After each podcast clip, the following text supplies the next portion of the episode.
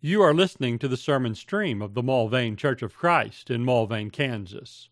Subscribe in your favorite podcatching app, or find and listen to any sermon online at mulvanechurch.com slash sermons. Our study tonight, Galatians 4, uh, verses 1 through 7. It's a little bit bigger chunk than we have been taking, but it's a complete thought.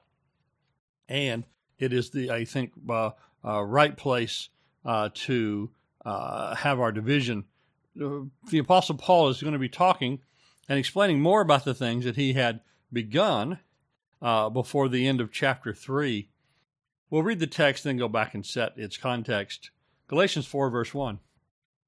Now I say, as long as the heir is a child, he does not differ at all from a slave, though he is the owner of everything. But he is under the guardians and managers until the date set by his father. So also we, while we were children, were held in bondage under the element, elemental things of the world.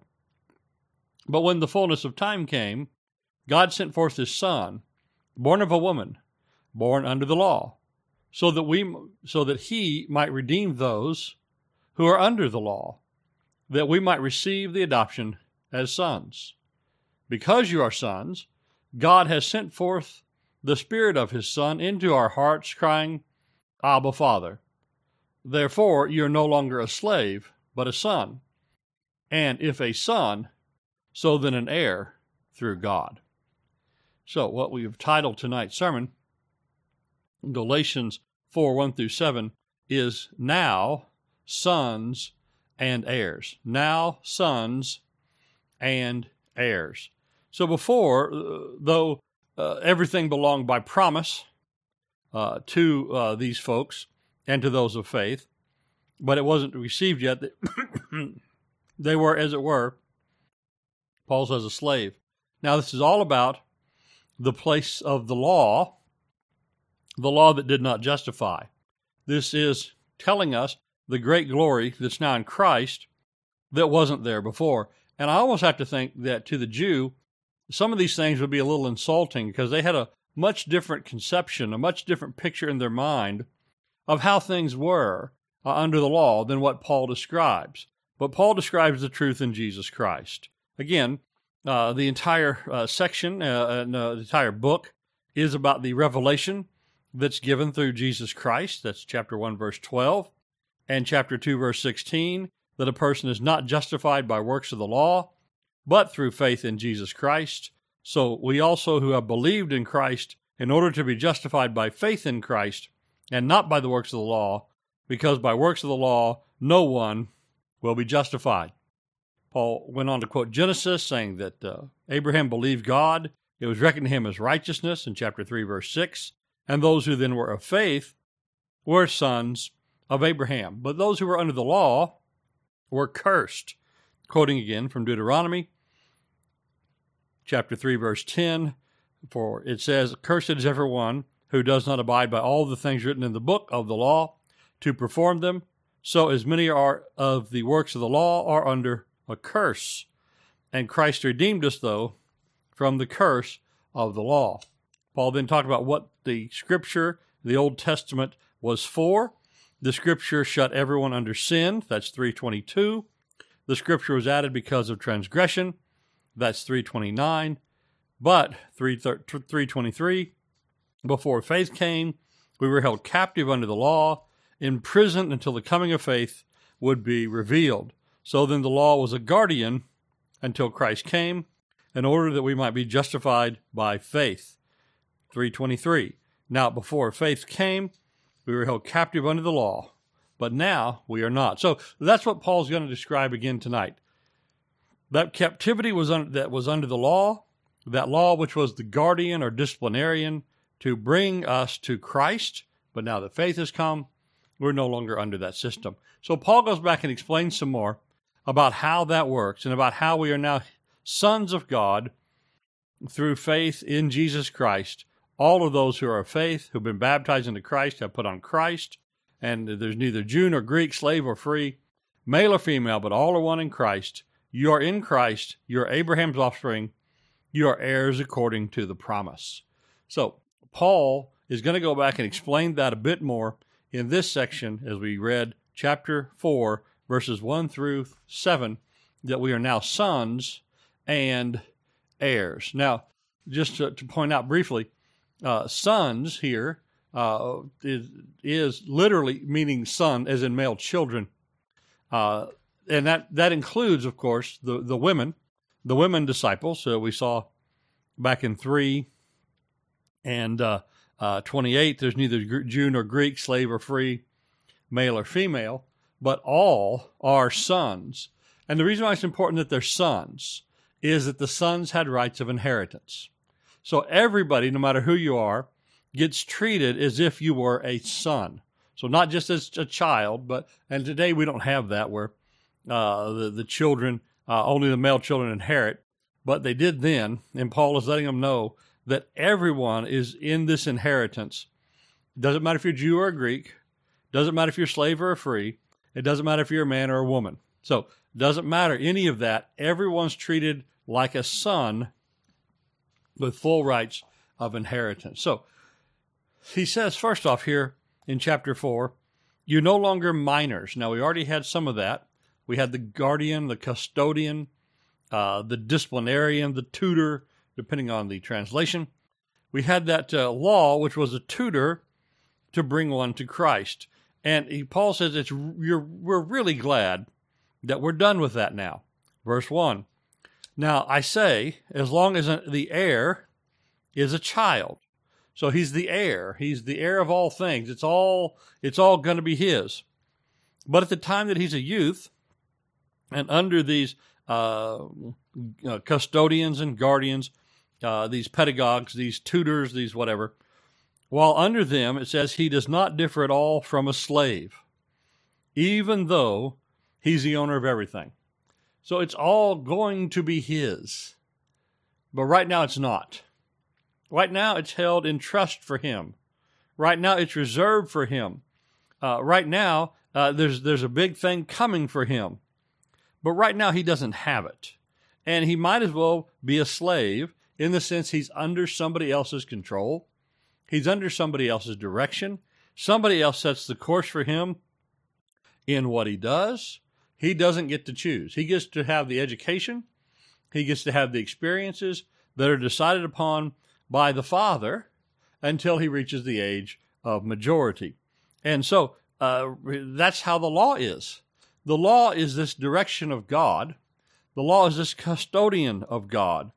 The law is this uh, ex- director of experiences so that you go through these experiences, you learn these things, you, you have these lessons taught you, so that when you are free, you'll be ready for that freedom. When you do reach the age of majority, uh, you'll be able to responsibly and well use these things, which are your true and rightful inheritance. But that's not where you are now. Where you are now is verse 2 under guardians and managers. Under guardians and managers. The King James says tutors and governors. So there's these various folks uh, who are guarding you and guiding you uh, and, and, and having authority over you. And, and they, uh, they, they set the bounds for you and they show you and teach you these lessons. Again, as the Father directed, under the Father's oversight, and you wanting these things, uh, you know, to be over and, and wanting to reach your, the age uh, that you can have uh, what will rightly be yours. Well, you can want it all you want, but you don't get it until the date set by the Father. So the Father sets the date. The Father says how long this, uh, uh, you know, the experience of, of guidance will last. And so it might be until you're 15, might be until you're 25.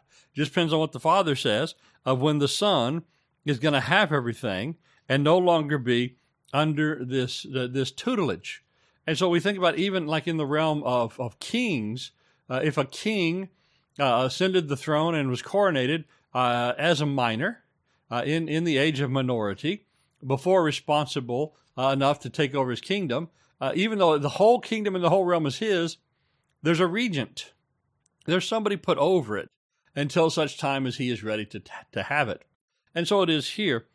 The children of Israel are under a, a, a regency, under a managership, under a trusteeship, There, there's somebody looking out for them and making the decisions, and they're greatly limited by these things until whatever time is set by the Father. So we, verse 3, so we, uh, while we are children, so we're, we're minors, we're not reached the place of maturity, we were held in bondage under the elemental things of the world. And so you can't turn over the keys of the new car to the kids. You can't give them full access to the bank accounts. You can't give the kids control, even if it's all his. And certainly, the children of Israel, when they came out of Egypt, uh, didn't they prove themselves spiritually and morally uh, to be rather childish? The complaining from the moment they exited the Red Sea, from the golden calf incident, while Moses was up getting getting the law of God, uh, the constant carping uh, and rebelling during the wilderness wanderings. Uh, that generation passed, the next generation was more mature, and they did some better. They still had idolatry and unfaithfulness. They proved themselves totally unworthy uh, to guide and guard themselves. The, the terrible statement repeated twice in the book of Judges, chapter 18 and chapter 25, that there was no king in the land, so everybody did what was right in their own eyes. Then they got a king, then they rebelled against their king. They weren't faithful to their king, they didn't listen to their prophets. They were morally and spiritually children. Children in the in the lustful and uncontrolled sense uh, uh of we think of children. There are positive aspects of children in childhood, and Jesus mentions those, saying, Unless you become converted and become like little children, you can't enter the kingdom of heaven. He's talking about the trust aspect of children. But when it comes to the self control aspect of children, uh, these folks needed somebody to guard the cookie jar because they could not be trusted with it themselves. And so they were children. Now, the Jews probably wouldn't like to think of their family history as childish, but that's what inspiration calls it. So they were under bondage. They were under these trustees. They were under these guardians. They were under these managers. Uh, and under, it says, elemental things of the world. Now, that's an additional insult to the Jewish mind.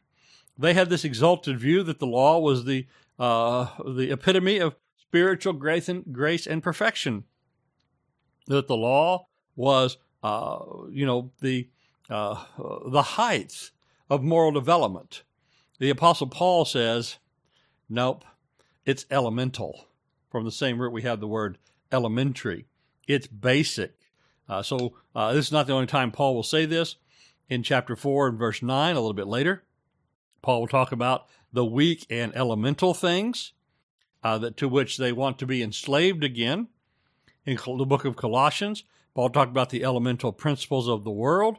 In Colossians 2 and 20, uh, he talked about uh, those uh, elementary principles of the world, uh, which they would just submit themselves to, such as don't taste, don't touch, don't handle.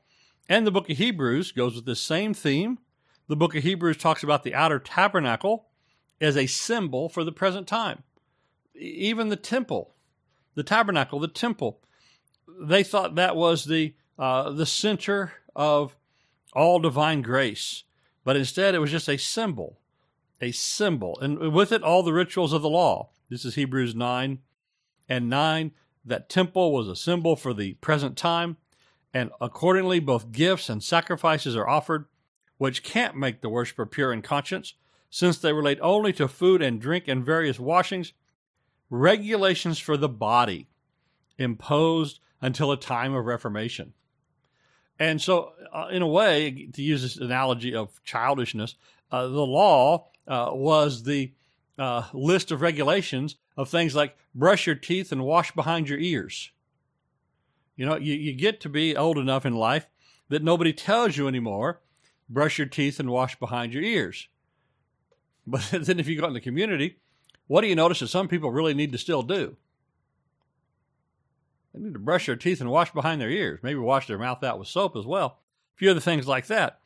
No, they're, they're not mature and the, these these type of teachings and these these rituals of the law, from the uh, uh, the sacrifices and all of the other things that went with it, even to that great and marvelous uh, building there, the, the height of the height of architecture on earth, uh, the height of beauty, uh, and, and a spiritual place on earth that was still just a symbol. That still wasn't the reality. That still wasn't the the uh, the heart of the matter. But those things were needed, uh, just like you teach the kids these basic things until Hebrews said the time of reformation comes. And so that's a reference to the gospel, to the blessings and benefits and the glories of the gospel. These things stood until the glorious gospel came. But now that we're no longer minors, now that we're no longer children under uh, this setup, uh, uh, under under this setting, uh, now uh, we can now we can uh, do so very much better. And so what we do now have is we have our adoption, our adoption that is to bring us fully uh, to God and to have everything uh, fully uh, ready. So now we are redeemed for adoption. So, verse 4. But when the fullness of time came, God sent forth his Son, born of a woman, born under the law, in order that he might redeem those who are under the law, that we might receive the adoption as sons. Because you are sons, God has sent forth the Spirit of His Son into our hearts, crying, Abba, Father. So now we've come to free and total sonship, which, again, uh, contrast to this uh, being a ward. We've gone from being a ward and held in custody to being a, a free son with all the rights and privileges uh, thereunto. So we're now a, an adopted adult, which uh, that's not quite how we often do it we don't often adopt adults. Uh, we, we adopt children. Uh, but in this case, we are, we are children, but at the state of our adoption, the time of our adoption with God, we're not childish anymore. Uh, we're free and a full son. Now, in the ancient world, there was at times adoption into a family of adults, adoption of, especially of young adults, into notable families in which they were then given all the privileges and rights of that family. And so that's the kind of thing we have here.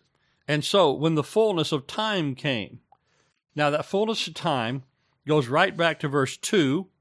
It mentions the date set by the Father.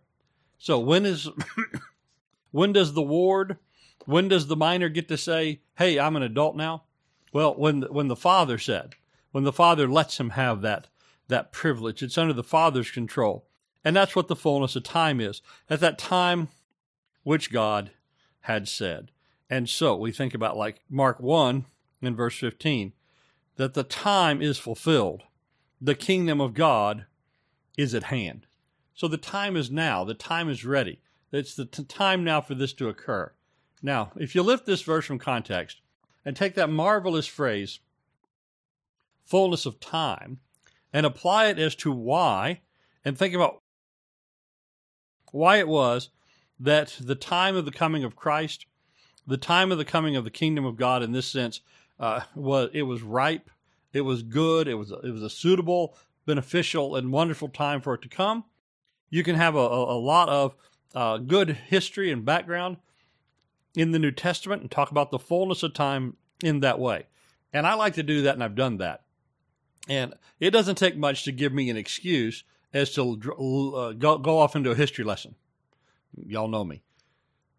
But that's really not what this passage says directly in context. The fullness of time here relates to the time set by the Father of verse 2. And so, why was it that generation of Jews uh, who were given the opportunity to see the Messiah? Why was it at that time that the Messiah came with this gracious offer and not before? Because it was a time set by the Father. And so, God had been working a plan for a very long time and whatever else we might say about the fullness of time in regards to geopolitical developments and and uh, the common language of the world and and and the spread of of uh, Jews throughout the known world and the the uh, the the uh, Word of God in the Septuagint being uh, one of the best known books of the ancient world at the time, and so many people knowing about these things, even though they weren't Jews. That's all well and good. Uh, but and that's it, it helps explain the gospel's advance. But it's not in this context exactly the fullness of time. So the fullness of time is when the Father said. So when the time was fulfilled, when it was ready by God's time, God sent forth his Son, born of a woman. So the Word became flesh and dwelt among us. Uh, the, the, the, Spirit overcame Mary, and she was uh, with child, and he was born under the law. So Jesus was born as a Jew, lived as an obedient Jew to the law, and then he brought through that and the fulfillment of all the prophecies the things that were necessary, uh, so that, verse 5, in order that he might redeem those who are under the law. So the great promise, as we saw back in the last chapter, was through Abraham. And it's by promise that Jesus comes. But the law had been given in the meantime, and God's people, those descendants of Abraham, those descendants in Israel, uh, they had lived under the law. And so Jesus lived under that same law that those descendants did. And he, he kept it. Uh, they did not, uh, but he did. And he redeemed, he redeemed those under that law. He redeemed those who were under that curse. We've already seen back in chapter three. Cursed is everyone who lives, who, you know, uh, uh who lives under the law to uh, keep all of it. Well, Jesus kept all of it. And so Jesus was then able to redeem them. So we have a, a couple of different figures here this uh, figure of adoption, but we also have this other figure of redemption, uh, with that uh, often said as ransom. And so Mark ten forty five, the Son of Man didn't come to be served, but to serve, to give his life as a ransom. So he's a ransom or a redemption uh, they were in bondage to sin. Uh, there was a uh, there is a debt uh, that sin racks up, and so uh, we think about it. That is a debt we cannot pay, and so we're enslaved by our sin. we are trapped by our sin. We are ransomed or redeemed from our sin, and so those who were held captive have been set free. Uh, that payment uh, uh, that was demanded, that payment was made and so he redeemed those who were under the law. And so now they can be adopted as sons. And so it wasn't just that they were minors, they were. It wasn't just that they were minors now come of age, but in their youth, in their juvenile years, well, they'd become quite delinquent. And so they're set free from the consequences and curse of that by the redemption, by the ransom, so that, verse 5, we might receive the adoption as sons.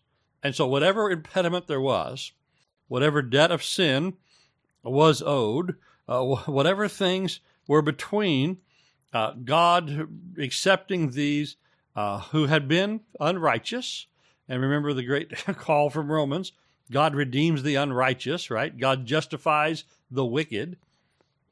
That was all taken care of so that they can now be adopted as sons. So, from minors and wards and captives to sin, they are now adopted as sons. And so it's not just the story of little orphan Annie who gets adopted by Daddy Warbucks. It's the story of juvenile delinquent and criminal, uh, you know, uh, uh, rebellious Annie, who's a ward, who gets a pardon and an adoption at the same time and a transformation of heart. So, from minors and wards and and uh, uh, captive in sin to all of that being taken care of to now being received as full, responsible adult sons who have been adopted and now who are going to have the right of inheritance. So all of it, all of it is is theirs. All of it will be given uh, to them. So verse 6, because you are sons, God has sent forth the spirit of his son into our hearts, crying, Abba, Father. And so as sons, we now recognize what was given to us through the Spirit of God. Here, the Spirit listen, is the Spirit of His Son. And we think about John 6, it is the Spirit who gives life. The flesh profits nothing. And so the Spirit, which gives life, that life giving Spirit given to our hearts, and we're able to cry out, Abba, Father. We are His sons, and now we can cry that out in, in the most intimate uh, and, and, and fullest of ways. And we'll note that phrase, Abba, Father, uh, which basically is Father in two different languages. Abba, the Aramaic word for father, and then we have also in the text the Greek word for father. Uh, so, uh, actually, I can't remember right now what the Greek word for father is in Latin. It's it's uh, it's pater, and so uh, we have the Aramaic word and the Greek word for father both repeated. And sometimes we'll do that. We'll repeat the same word or repeat completely synonymous words for effect. So someone says, "Do you agree?" And we say, "Yes, aye." right? The aye, A Y E, uh, the old that old English and especially Scottish use of the word for yes. We say aye uh, when we mean really yes. So we we don't use our regular word for yes to mean yes. Uh, we might shout yes, we might also say aye and yes, or uh, we might uh, uh, do the same with other words where we will give two versions of the same word for emphasis. And so here it is. We have this double uh, uh, double wording of Abba, Father, Father, Father, uh, Daddy, Father, as it were. Some don't like to be that informal with the word Daddy, but we have this double word to stress and emphasize how thankful we are, how close we are, and and the blessing that's been given that we are truly now His son. So not that juvenile delinquent ward anymore. No longer needing the custodians. No longer needing the tutors, the guardians, the managers, the trustees, whatever word. Not needing them, but now a son. And thank God for that. So, verse 7 Therefore, you're no longer a slave. Again, held in custody. He said you were tantamount to a slave under the old arrangement. And that's if you do it well. But once you did it poorly and held in, uh, uh, you know, uh, needing ransom and redemption from sin, held in the bondage of sin, all the more you're a slave. But no, you're no longer the slave. Now you are a son. Those elementary things that you didn't even do those well, you're free from that. We don't need that. So, what does another passage say? Let no one act as your judge about these festivals and these Sabbaths and these new moons and all these other rituals and forms and ways of the law. It's it's not it's not needed anymore. It's not it's not proper anymore. It was only to lead you to Christ anyway. And now you've been led to Christ if you have faith. You've been adopted. You're no longer a slave under all that system, but you are now truly a son and if a son, then an heir of God. So, as we said at the outset, again, why it's important it's in the masculine here, because in the ancient world, there weren't the inheritance rights uh, for the females. But now the, the girls are treated just like the boys. Uh, the girls are going to be inheritors uh, just as, as uh, the boys are. The daughters, as well as the sons, are all going to equally have this. So, this is the glory of the things that are done for us in Christ and through faith, and that were not accomplished under the law. And so you cry, Abba, Father, thank God for this. Or as Romans 8 summarizes it, Romans 8:16, the Spirit of God bears witness with our spirit that we are children of God, and if children, heirs also heirs of God and fellow heirs with Christ, if indeed we suffer with him, in order that we may be glorified with him. So, this is our inheritance. An inheritance, Peter says, which is imperishable and undefiled, that will not fade away, and is reserved in heaven for you. Thank you for listening to this sermon from the Mulvane Church of Christ. Additional sermons and information available at mulvanechurch.com. Come see what a difference the Bible way makes.